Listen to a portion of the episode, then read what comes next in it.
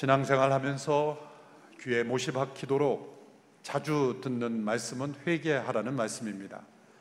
그러나 동시에 너무나 쉽게 흘려버리는 말씀이 또한 회개하라는 말씀입니다. 왜 성도들이 회개하라는 이 말씀을 쉽게 흘려버리는 것일까요? 첫째 이유는 회개는 쉬운 것이라고 속삭이는 사단의 속임수에 넘어가는 것입니다. 사단은 죄를 심각하게 여기지 않게 합니다. 왜냐하면 회개가 쉬운 것이고 용서받는 것도 쉬운 것이기에 죄를 지어도 얼마든지 용서받을 수 있다고 생각되기에 죄를 짓는 것도 쉬운 일이요 또 회개하고 용서받는 것도 다 쉬운 일이라 여기게 하는 것이죠. 그러나 회개는 쉬운 일이 아닙니다. 우리를 무너뜨리는 죄는 너무나 흉측하고 끔찍하고 심각하고 무서운 것이기에 그 죄를 떠나는 일은 우리 스스로의 힘으로 쉽게 이루어지지 않습니다. 천지를 창조하시고 우리를 구속하시는 십자가에 죽으시고 부활하신 하나님의 그 능력이 우리 가운데 임하지 않으면 회개는 불가능한 것입니다. 또한 둘째 이유는 회개는 내가 원하면 언제든지 할 수 있는 것이라고 생각하기 때문이죠. 회개는 인간 스스로의 힘으로 불가능한 것입니다. 자연적 심령으로는 불가능한 일입니다. 어느 정도 우리는 죄의 죄감의 양심의 가책을 따라 자기 스스로를 비판하고 또 자책할 수 있는 능력은 있습니다. 이것은 일반적인 하나님의 은혜이죠. 그러나 그것은 진정한 회개가 아닙니다. 가룟 유다도 자책했습니다. 마음을 괴로워했습니다. 사울도 마음이 괴로워했습니다. 이스라엘의 악한 왕이었던 아하방도 마음이 괴로워 잠을 못 잤습니다. 그러나 그것은 참된 회개가 아닙니다. 그저 마음이 괴롭고 자책감이 드는 것 정도가 회개가 아니기에 회개는 자기 스스로 원하면 언제든지 할 수 있는 것이 아닌 것이죠. 세 번째 이유는 회개를 우리가 예수님을 처음 믿을 때 신앙생활을 시작할 때 한 번 지나가는 통과 의례로 종교적인 통과 의례로 생각하기 때문입니다. 이 시간 예배드리는 우리 성도들은 언젠가 한 번 자신의 죄를 뉘우치고 예수님의 십자가의 은혜를 겸손히 구하며 눈물 흘린 적이 적어도 한 번은 있을 겁니다. 그 눈물이 꼭 있어야 회개한 것이라고 볼 수는 없습니다만 진정한 회개에는 이 눈물이 반드시 있다는 거죠. 회개는 우리 안에 있는 죄를 슬퍼하는 눈물의 샘이 터지게 하기 때문이죠. 그러나 한 번 그 회개를 경험했기에 더 이상 나에게는 회개가 필요 없다라는 생각 속에 우리가 무디어져 갈 때 회개하라는 그 음성이 나에게는 해당되지 않는 것으로 들리는 것이죠. 종교개혁자 마틴 루터가 1517년 95개조 반박문을 로마 교황청에 대항하여 내걸었을 때 그 첫 번째 반박문의 내용은 회개에 대한 내용이었습니다. 물론 대부분의 내용이 교황청의 문제와 교리적 비리에 대한 고발이었지만 첫 번째 항목은 교황청의 문제와는 전혀 상관없는 것 같은 회개의 내용이었습니다. 바로 이 문장이죠. 번역된 글로 제가 읽어드리면 우리의 구주시며 주인이신 예수 그리스도께서 회개하라 라고 말씀하신 의미는 신자들의 전 생애가 회개의 삶이 되어야 한다는 것이다. 진정 회개한 사람은 항상 전 생애에 걸쳐서 회개하는 삶이라는 거죠. 루터가 왜 95개조 방방문에 이 문장을 제일 앞서 기록했을까요? 교황청의 수많은 문제보다도 왜 이 문제를 가장 먼저 앞세웠을까요? 그것은 중세 교회의 가장 중요한 문제가 회개에 대한 잘못된 판단으로부터 시작되었다고 생각했기 때문이 아닐까요?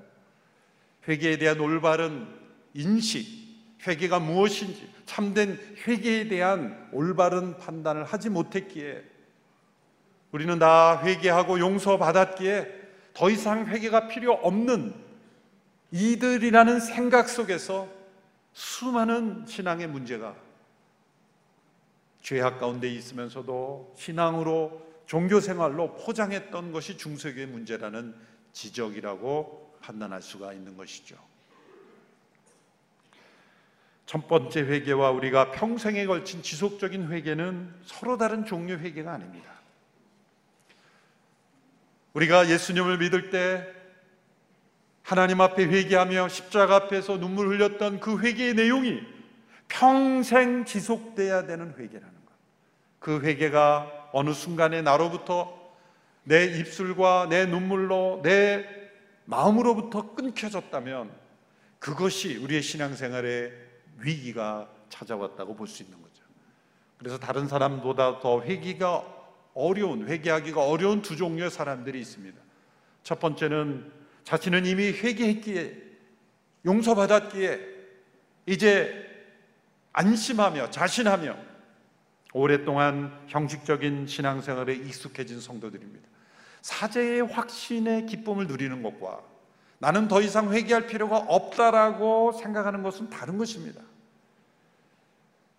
회개한 자를 용서하시는 하나님의 용서를 깊이 확신하는 것은 더 이상 회개할 필요가 없다는 것이 아니죠. 우리는 여전히 전생에 걸쳐서 매 순간 회개해야 하는 죄인들이기 때문이죠.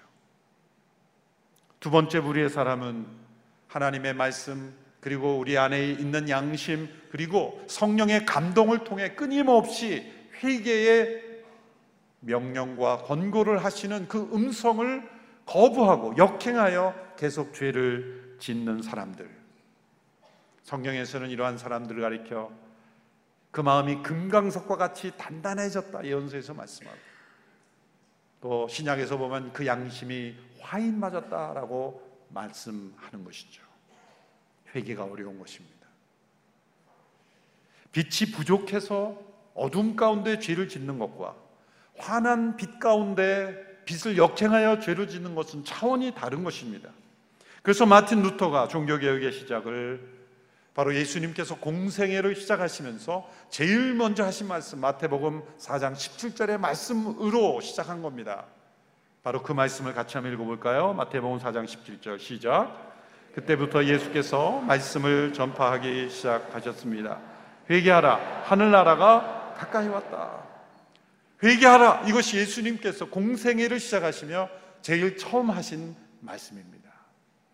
회개해야 된 이유가 무엇입니까? 하나님 나라가 왔기 때문입니다. 아담 이래로 아담 안에서 태어난 모든 인류는 다 하나님 나라 밖에서 태어납니다. 하나님의 역사의 목적은 이 모든 이들을 하나님 나라 안으로 다시 들어오게 하는 것입니다. 이 땅에 있는 모든 질병, 재난, 아픔, 갈등, 모든 문제의 원인은 우리 모두가 다 이 하나님 나라 밖에서 태어났기 때문입니다. 하나님께서는 하나님 나라 밖에 있는 인간들을 내가 눈 감아 줄 테니 그냥 들어오라고 말씀하지 않습니다. 왜냐하면 하나님은 공의로우신 분이기에 하나님의 공의로우신 판단 앞에서 회개하지 않으면 그 나라로 들어올 수가 없는 겁니다. 하나님은 그 나라를 준비하셨습니다. 그러나 그 조건은 회개입니다. 우리에게 은혜로 모든 것을 준비하셨고 그 나라에 들어올 수 있도록 허락해 주셨는데 그 나라에 들어오는 유일한 조건은 우리에게 있어서는 회개입니다. 만일 회개하면 그 나라에 들어올 수 있고 회개하지 않고 그 하나님 나라 밖에 있으면 멸망하는 것입니다. 그 영원한 하나님의 나라 안으로 들어가지 않으면 우리에게 남아 있는 것은 멸망입니다. 그래서 누가복음 13장 5절에 예수님께서 말씀하십니다. 너희도 회개하지 않으면 모두 멸망할 것이다. 회개하면 생명을 얻고 회개하지 않으면 멸망할 것이다. 그러나 이 하나님께서 우리를 하나님의 나라로 받아주시는 조건은 우리의 회개이지만 근거는 아닙니다. 이 차이를 잘 우리가 이해하죠. 하나님께서 우리를 용서하시고 받아주시는 것은 우리의 회개가 근거가 아니라 그리스도의 십자가의 죽음이죠. 그 죽음을 우리가 믿음으로 받아들일 때 하나님께서 우리를 의롭다 하시죠. 그래서 우리는 믿음으로 어렵다 하는 것입니다. 그런데 왜 회개해야 하나님 나라 들어갈 수 있다고 말합니까? 그것은 어떤 관계가 있는 것일까요? 믿기만 하면 된다고 말했는데 왜 회개해야 된다고 말합니까? 그래서 때로 우리가 복음을 전할 때 회개 없는 믿음을 전함으로써 사람들에게 올바른 복음을 전하지 않을 때가 있는 것이죠. 회개 없는 믿음으로 구원받는다는 것은 거짓 복음입니다. 어쩌면 회개를 말하지 않고 믿기만 하면 됩니다. 받아들이기만 하면 됩니다라고 말하는 것은 복음에 대한 오해를 가져다 주는 거죠. 구원 없는 참된 믿음은 참된 회개가 반드시 있습니다. 이것은 반드시 함께 동반되어 있습니다. 뗄 수가 없습니다. 회개한 영혼은 곧 믿는 영혼입니다. 믿는 영혼은 곧 회개한 영혼입니다. 믿음은 그리스도 구세주이신 그리스도를 의지하는 것이고 회개는 그 믿음으로 죄를 떠나는 것입니다. 그래서 이것은 연결되어 있는 것이고 동전의 앞뒤면과 같은 것이죠. 그래서 회개와 믿음은 항상 동시적으로 존재합니다. 그런데 논리적인 순서로 보면 믿음이 앞서요. 왜냐하면 그 믿음이 회개를 이끌어오는 것이기 때문이죠. 우리가 어두운 방이 있다고 생각해 보세요. 그 어두운 방에 들어가기 위해서 촛불을 켰다고 생각해 보세요. 그러면 그 어두운 방 안에 있을 때는 초가 먼저 들어옵니까? 빛이 먼저 들어옵니까? 빛이 먼저 들어오죠. 그러나 그 빛이 먼저 있다고 말할 수 있습니까? 초가 있기 때문에 촛불이 있기 때문에 빛이 있는 거죠. 그것처럼 참된 믿음의 역사가 임했기 때문에 회개의 역사가 따라오는 거예요. 그러나 우리에게는 이 회개의 역사가 먼저 일어날 수 있는 거예요. 그래서 믿음의 무엇인지 정의할 수 없는 채로 참된 믿음, 새 생명을 주는 믿음의 역사가 임했을 때 회개의 역사가 터져 나오는 것이죠. 그러면서 참된 믿음을 깨달아가는 거예요. 그 빛이 들어오는 것을 추적해 보니 아 뒤에 촛불이 다가오고 있었기 때문이구나. 참된 회개는 그리스도의 십자가의 복음으로 인해 주어진 특별한 은혜입니다. 특별한 은혜입니다. 이 회개와 믿음 둘 다 은혜입니다. 믿음도 우리 스스로 만들어낼 수 없어요. 구원 얻는 믿음 하나님의 선물입니다. 회개도 하나님의 선물입니다. 우리에게 회개하라고 명하실 수 있는 근거는 하나님의 나라가 임했기 때문이다. 그것은 우리가 회개할 수 있는 능력과 길을 능력을 다 우리에게 베풀어 주시는 거예요. 그 일을 행하시기 위해서 성령님이 오신 거죠. 회개의 시작은 성령님께서 하시는 거예요. 그리고 하나님의 말씀을 통로로 사용하시는 거예요. 이 성령과 말씀이 우리 안에 회개를 일으키는 겁니다. 하나님의 말씀은 에레미야서를 보면 망치와 같고 불과 같다 그랬어요. 왜 망치와 불로 비유했을까? 우리 안에 있는 이 죄악이 너무나 굳어져 있어서 단단한 돌과 같아서 망치로 깨부수지 않으면 안 되기 때문에 또한 우리 안에 있는 더러운 죄와 허물들이 우리 안에 쌓여 있기에 불로 태우지 않으면 소멸되지 않기에 망치처럼 불처럼 하나님의 말씀을 통하여 우리를 성령께서 회개케 하시는 거예요. 영적인 수술이죠. 이것 또한 하나님의 은혜입니다. 하나님의 나라가 임했다고 했을 때 그것은 내 스스로의 노력으로 찾아서 얻으라는 말씀이 아니라 예수 그리스도의 십자가에서 나타난 그 하나님의 은혜를 믿음으로 바라볼 때 그 하나님의 약속과 말씀을 귀 기울여 들을 때 놀랍게도 성령께서 말씀을 통하여 우리에게 참된 회개를 일으키기 시작한다는 거예요. 이것 또한 하나님의 특별한 은혜인 것입니다. 오늘 본문 에스겔 3장 33장 11절의 말씀은 회개에 대한 아주 중요한 하나님의 말씀입니다. 회개를 명하시고 요청하시는 하나님의 자비로우신 음성이죠. 지난 7주 동안 우리는 일곱 가지 큰 죄에 대하여 살펴보았습니다. 앞으로 7주 동안 이 죄에 대한 참된 회개를 우리가 어떻게 할 것인가에 대한 말씀을 나누고자 합니다. 참된 회개에 대한 이 시리즈 말씀을 들으며 우리가 회개에 관하여 듣는 시간들이 아니라 참된 회개가 우리 안에 일어나고 체험되는 과정들이 되기를 축원합니다. 에스겔 33장 11절의 말씀을 오늘은 개혁 개정 번역으로 함께 읽어보겠습니다. 시작. 너는 그들에게 말하라 주 여호와의 말씀이니라 나의 삶을 두고 맹세하노니 나는 악인이 죽는 것을 기뻐하지 아니하고 악인이 그의 길에서 돌이켜 떠나 사는 것을 기뻐하노라. 이스라엘 족속아 돌이키고 돌이키라. 너희 악한 길에서 떠나라. 어찌 죽고자 하느냐 하셨다 하라. 오늘 본문을 개정으로 다시 읽은 이유는 우리말에는 이 돌이키라는 말씀이 한 번만 돼 있어서 좀 아쉬운 번역이라서 개정 번역에 돌이키고 돌이키라 원문에 찾아보니까 두 번이 맞는 거예요. 그래서 이것은 개정 번역으로 해야 되겠다 읽었은 겁니다. 돌이키고 돌이키라. 한 번만 말씀하신 것이 아니라 두 번 이렇게 돌이키고 돌이키라. 히브리어 שוב 돌이키라. שוב, שוב. 회개를 요청하시는 이 하나님의 간절한 음성. 이것이 바로 성경의 가장 중요한 메시지 중의 하나입니다. 이 말씀 속에 회개의 중요한 원리들이, 진리들이 요약되어 있습니다. 첫 번째 진리는 악인은 반드시 회개해야 합니다. 그렇지 않으면 죽는다는 것이 하나님의 법입니다. 너무나 당연한 것이죠. 악인이 회개하지 않으면 죽는다? 너무나 뻔해 보이는 말씀 아닙니까? 그것을 사실이라고 인정하는 것은 너무나 쉬운 일입니다. 문제는 그것이 나와 무슨 상관이 있느냐라고 생각되는 거예요. 악인은 반드시 회개해야죠. 그렇지 않으면 죽죠. 근데 문제는 나는 악인인가라는 문제죠. 여러분 자신은 자신을 악인이라고 생각합니까? 여러분 명함에 악인, 아무개 이렇게 쓸 수 있습니까? 죄인과 악인이라는 게 어감이 좀 달라 보이죠. 세상에서 악인 그러면 감옥에 갔다가 마땅하고 사람들한테 손가락 당해서 마땅한 일을 한 사람 악인이라 그러지만 그래도 나 같은 사람을 악인이라고 하기에는 좀 합당하지 않은 것처럼 보일 수도 있습니다. 사도 바울이 로마서 7장에서 뭐라고 고백했습니까? 로마서는 비교적 사도 바울의 원숙한 때에 기록된 로마 성도들을 향한 복음의 내용을 전달한 것 아닙니까?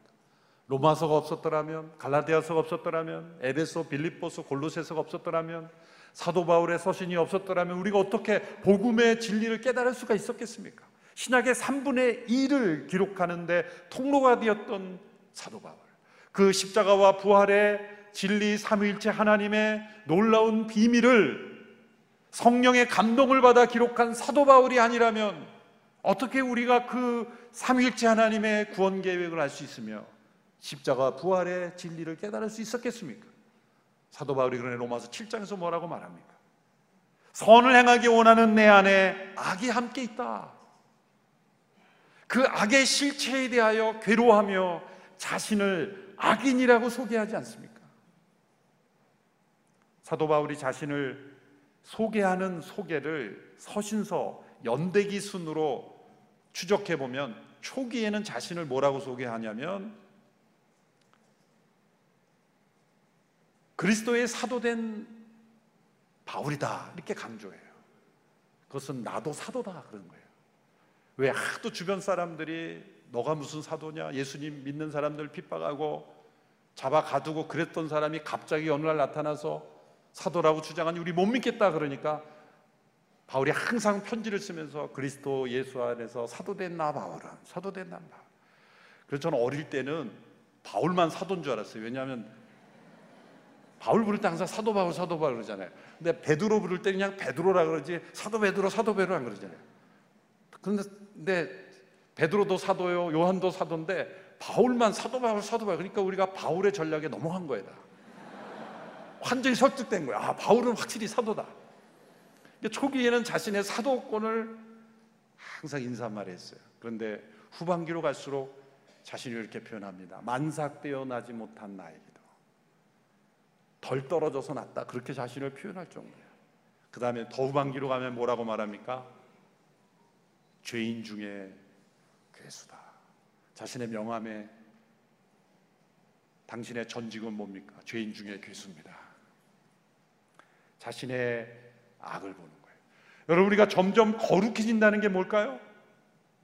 점점 자신 안에 악을 더 발견하는 거예요. 점점 거룩해질수록 자신 안에 있는 악의 실체를 점점 깊이 깨닫는 겁니다. 점점 거룩해진다는 것은 점점 회개하는 영이 충만하다는 거예요. 점점 회개가 필요 없는 사람이 되어가고 있는 것이 아니라 점점 더 자주, 더 많이, 더 깊이 회개하는 영혼이 되어가고 있다는 것이 더 거룩해졌다는 거예요. 믿음이 깊다는 게 뭡니까? 그리스도를 더 깊이 신뢰한다는 게 뭡니까? 그리스도를 더 깊이 견고하게 붙잡지 않으면 나는 악에 치우쳐 떨어져 갈 뿐이라는 그 간절함과 절박함을 더 절실히 느낀다는 것이 믿음이 깊다는 거예요. 교회 안에 회계 학교 이렇게 아마 클래스가 양육 과정이 열리면 어떤 분이 참여하겠습니까? 예수 처음 믿는 분들에게 그거 꼭 가야 됩니다. 저는 회개했으니까 당신은 꼭 가야 되는 나는 갈 필요가 없다. 생각한다면 그것이 바로 마틴 루터가 95개조 방방문의 일개 첫 번째 조항을 바로 회개를 쓴 이유가 바로 거기입니다. 회개란 모든 신자들의 전체의 삶 속에서 항상 있어야 하는 삶이다. 우리 믿음 생활이 깊어질수록 회개는 예수님 처음 믿을 때 통과 의례로 지나갔기에 회개가 나와 상관없는 것이 아니라 믿음의 연조가 깊어질수록 더 깊은, 더 진실한, 더 참된 회개의 영이 살아있는 우리 모두가 되기를 축원합니다. 왜냐하면 우리 모두가 악인이기 때문입니다. 우리 안에는 무서운 악이 있습니다. 여러분 우리가 왜 더 깊은 기도로 나가지 않습니까? 상황이 시간 없어서 무엇인가 우리의 삶이 기도하지 못하게 만드는 것이 아닙니다. 우리를 기도하지 못하게 하는 것은 우리 안에 있는 악이 가로막는 거예요. 우리가 약하기 때문에 기도하지 않는 것이 아니에요. 악하기 때문에 기도하지 않는 거예요. 우리 안에 있는 하나님의 은혜의 깊은 차원으로 들어가지 못하게 하는 악이 우리를 가로막고 있어요. 왜 말씀 앞에 더 가까이 나가지 못하게 하죠? 회개할까봐. 우리 안에 있는 악은 우리를 떠나기 싫으니까 우리가 회개할까봐 말씀 앞에 가까이 나가지 못하게 해요. 더 깊은 기도로 나가지 못하게 해요. 은혜 받을 만한 집회는 꼭 빠지게 만들어요. 어떤 이유를 들었어든지. 그 이유가 뭘까요? 내 안에 있는 악이 나를 떠나기 싫어서 계속 내 안에 머무르려고 우리가 회개할까봐 우리를 속이는 거예요. 그렇게까지 안 살아도 된다. 우리 안에 있는 악의 실체를 우리가 깨달은다면, 그래서 때로 우리가 많은 사람들 앞에 손가락질 받고 악인으로 취급받고 때로는 버려지는 사람들이 진짜 하나님의 은혜 속에 더 깊이 빨리 들어가잖아요. 예수님 당시에도 서기관과 바리새인들이 예수님을 비난하고 죄인들과 함께 식사한다고 비방했던 이유가 바로 그것 아니겠습니까? 우리 안에 있는 악의 실체를 깨닫고 항상 회개하는 우리들이 되지 않으면 우리도 멸망당하는 거예요. 이 나라 민족 안에 있는 악을 회개하는 것이 우선입니다. 이 나라 민족의 회복은 회개로부터 시작이 된다고 믿습니다. 두 번째 진리는 이 말씀 속에 나타난 두 번째 진리는 악인이 거짓 없이 철저히 회개하면 살 것이다라는 것이 하나님의 법입니다. 너무나 당연해 보이는 진리죠. 그러나 깊이 묵상하면 이 진리 안에 복음이 담겨 있습니다. 하나님께서는 우리가 회개를 통해 살 수 있는 길을 마련해 주셨습니다. 하나님께서는 악에 빠져 있는 인간을 그대로 멸망시키셔도 하나님은 의로우신 분이십니다. 하나님은 인간을 구원하실 의무가 없으신 분이에요. 왜? 하나님께서 주신 자유, 의지를 100% 자유지를 스스로의 선택으로 택한 것이기에 그 선택대로 내버려 두어도 하나님은 불의한 분이 아닙니다. 인간이 어쩔 수 없어 죄를 범한 것이 아니기 때문에 스스로 택하여 죄를 범한 것이기 때문이죠. 하나님은 인간의 멸망을 그대로 내버려 두어셔도 공의로우신 분입니다. 인간이 회개하고 돌이키도록 역사실 아무런 의무도 없으신 분이에요. 진정한 은혜는 무엇입니까? 베풀 의무가 없는 자가 받을 자격이 없는 자에게 주는 것이 은혜입니다. 둘 중 어느 한 조건도 합당하지 않아도 은혜가 되지 않어요. 은혜가 은혜 되려면 베풀 의무가 없는 자가 받을 자격이 없는 자에게 주는 것이 은혜입니다. 왜 하나님의 은혜입니까? 하나님은 우리에게 구원을 베풀 만한 아무런 의무가 없는 분입니다. 또한 우리는 구원을 요청할 만한 아무런 자격도 없는 자입니다. 그러나 하나님은 인간을 구원하기를 원하셨습니다. 왜? 하나님은 사랑이시기 때문입니다. 사랑이신 하나님께서 우리의 구원을 위해 모든 것을 다 준비해 주셨습니다. 그것이 은혜라는 겁니다. 은혜라는 게 뭡니까? 모든 것이 다 준비되었기에 은혜라고 말하는 거예요. 그 은혜 앞에 우리 합당한 반응은 믿음입니다. 그 은혜를 믿음으로 받아들일 때 놀랍게도 그 은혜의 길을 받아들임과 동시에 우리는 죄악을 떠나는 회개 역사가 일어나는 거예요. 믿음과 회개가 동시적으로 우리 안에 일어날 때 이것을 회심 컨버전이라고 말하는 거예요. 회심은 회개 플러스 믿음이에요. 믿음과 회개가 동시적으로 일어날 때 참된 회심이 일어나게 되는 거죠. 이 하나님의 구원의 문은 열려 있습니다. 하나님은 어느 누구에게도 이제 너는 너무 늦었다. 너희가 회개하더라도 받아줄 수가 없다고 말씀하지 않으십니다. 인류의 종말이 오기 전에 그리스도께서 다시 오기 전은 은혜의 때입니다. 구원받을 만한 때입니다. 회개할 수 있는 기간이라는 거예요. 지금 하나님의 인내의 때요 동시에 하나님의 구원의 때인 것은 우리가 회개하고 돌이키면 이 하나님의 은혜를 체험할 수 있는 시기라는 거죠. 세 번째 진리는 하나님께서는 이렇게 악인이 회개할 때 그들이 죽음과 멸망을 피하는 것을 간절히 원하시며 기뻐하십니다.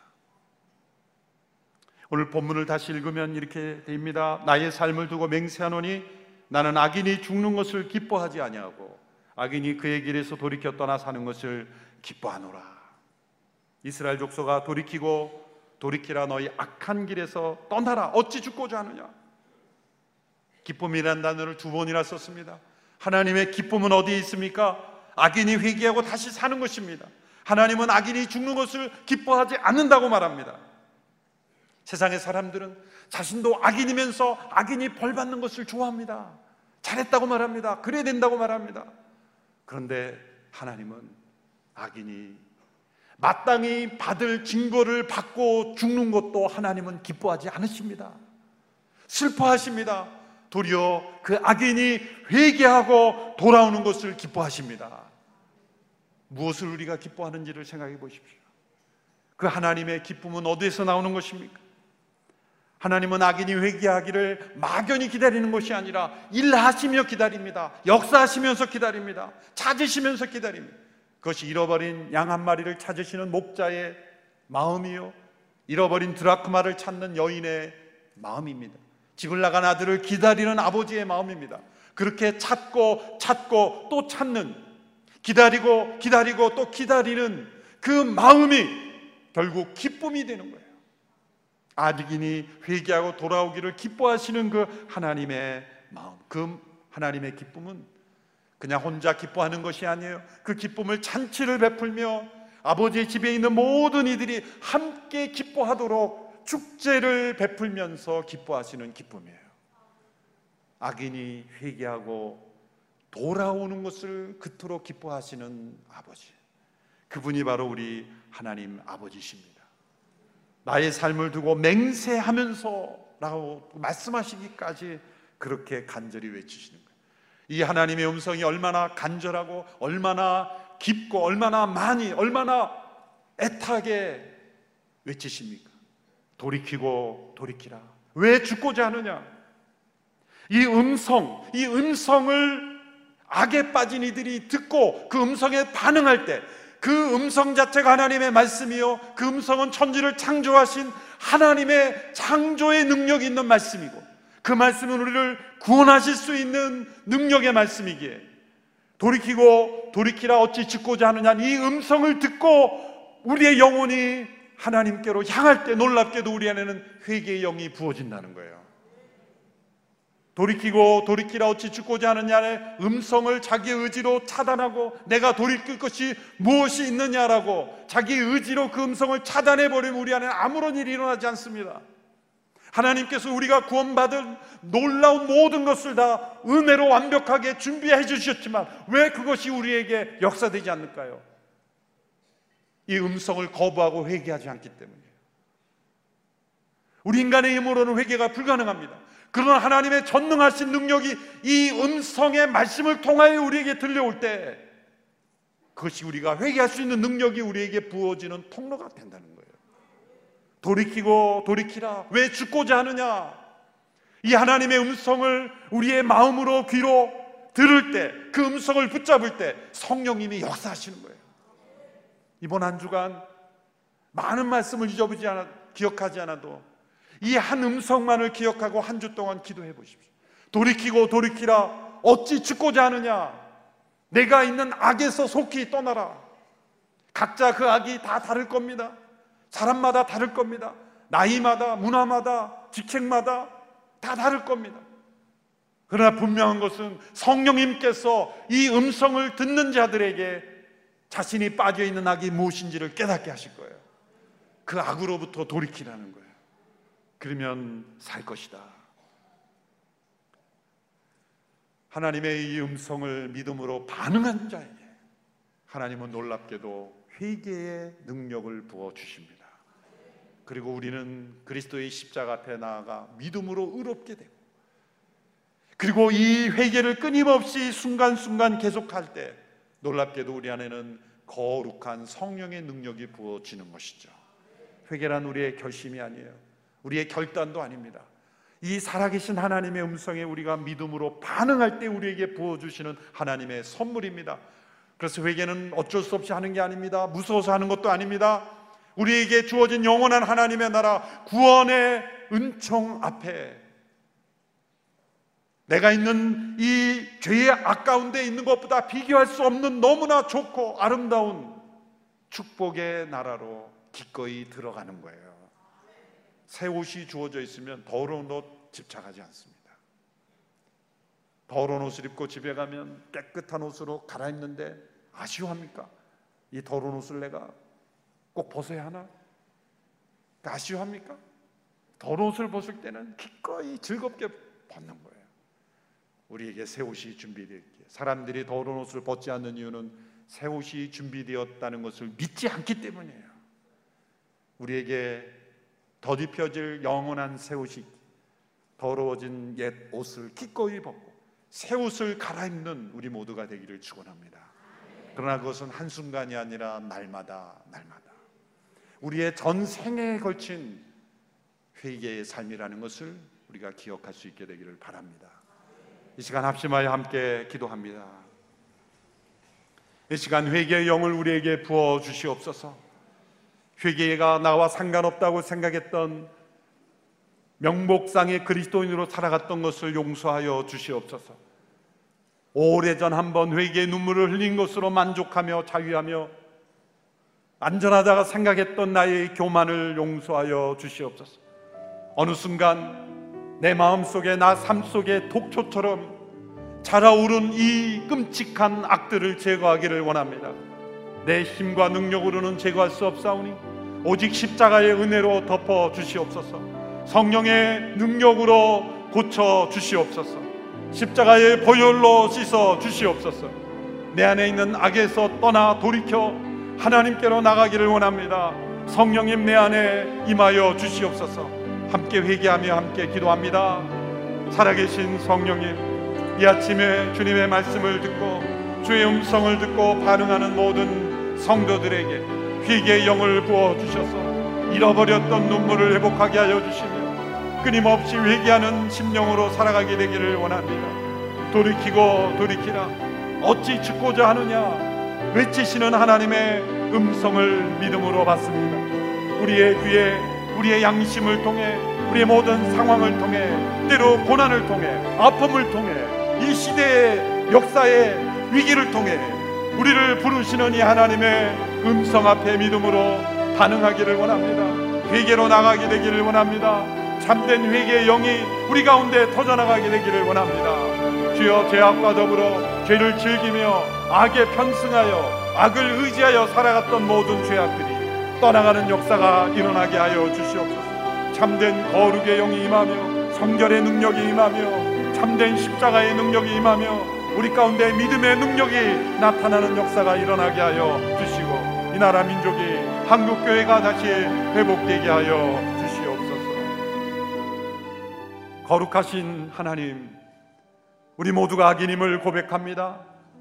악을 의지하며 살았음을 고백합니다. 악을 즐기며 살았음을 고백합니다.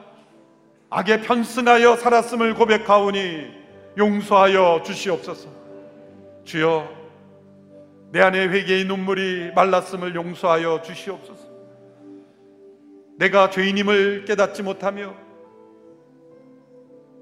값없이 의롭다 된 축복을 만홀히 여기며 십자가의 은혜를 나의 공로로 착각하며 악인으로 살아왔던 저희들을 용서하여 주시옵소서. 다시금 참된 회개의 영이 우리 가운데 임하기를 원합니다. 끊임없이 매일매일 매 순간 회개한 영혼으로 살게 하여 주시옵시고 믿음의 능력이 나타나며 하나님의 역사의 통로가 되는 저희들이 되게 하여 주시옵소서. 믿음의 교만을 용서하여 주시옵소서. 우리의 모든 봉사에 인하여 인하여 스스로를 높이 올렸던 의로운 자기 의를 회개하오니 용서하여 주시옵소서. 믿음 생활을 한다 하면서 자신을 경건하다 생각하며 회개의 마음을 잃어버렸던 저희들, 내 안에 있는 무서운 악과 타협하며 살았던 모든 죄악을 용서하여 주시옵시고, 거룩한 성령의 임재하심으로 다시금 온전한 회개로 참된 회개로 하나님 앞에 나아가는 저희들이 되게 하여 주시고 우리의 회개를 통해 이 나라 민족이 다시 살게 하여 주시옵소서. 한 주간 살아가며 돌이키고 돌이키라 어찌 죽고자 하느냐는 하나님의 음성을 듣고 순종하여 참된 회개의 한 주간이 되게 하여 주시옵소서. 예수님의 이름으로 기도하옵나이다. 아멘.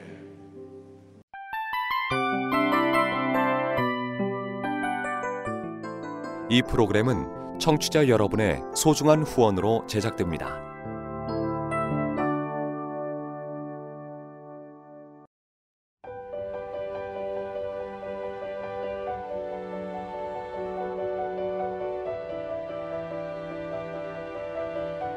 세상에는 수많은 교회들이 있지만 더 깊이 있는 말씀 강해를 찾기 위해 크기로만 교회를 선정하지 않습니다.